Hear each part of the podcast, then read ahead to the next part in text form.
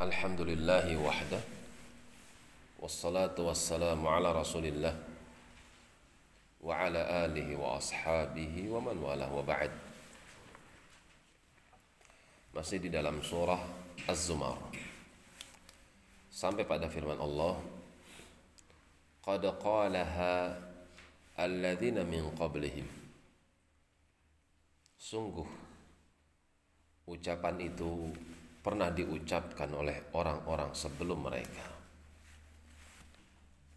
Ucapan sesungguhnya aku kaya karena ilmu yang aku miliki. Itu bukan ucapan kaum musyrikin saja.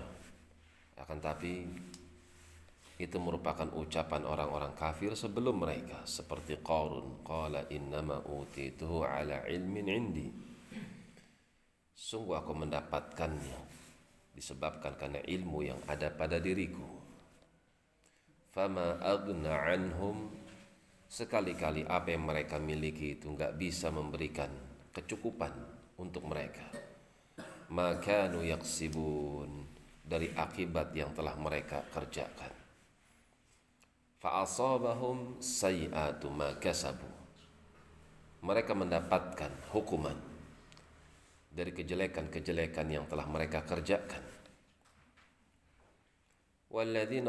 Min haula dan sebagian mereka dari orang-orang yang zalim sayusibuhum sayyi'atu ma kasabu demikian mereka pun akan mendapatkan balasan kejelekan dari apa yang telah mereka kerjakan wa ma hum bimu'jizin sekali-kali mereka tidak bisa keluar dari apa yang telah kami tetapkan berupa hukuman awalam ya'lamu tidakkah mereka menyadari Anallah yabsutu rizqa liman yasha'u wa yaqdir.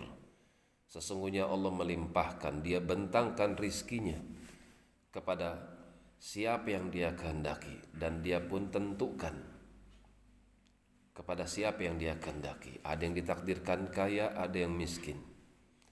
Akan tetapi kekayaan bukan bukti kalau Allah ridha kepada hamba tersebut. Inna fi dzalika laayatin maka sungguh yang demikian itu merupakan tanda-tanda kebesaran Allah liqaumi yu'minun bagi mereka orang-orang yang beriman kepada Allah. Orang yang beriman kepada Allah niscaya dia akan bisa mengambil pelajaran.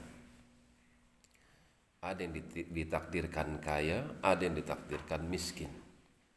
Ada yang ditakdirkan kuat, ada yang ditakdirkan lemah. Jika dia orang yang beriman, mendapatkan kekayaan pasti dia syukur. Jika dia beriman, kemudian ditakdirkan padanya miskin, pasti dia bersabar. Itulah nikmatnya menjadi seorang yang beriman. Demikian wallahu taala alam bisawab.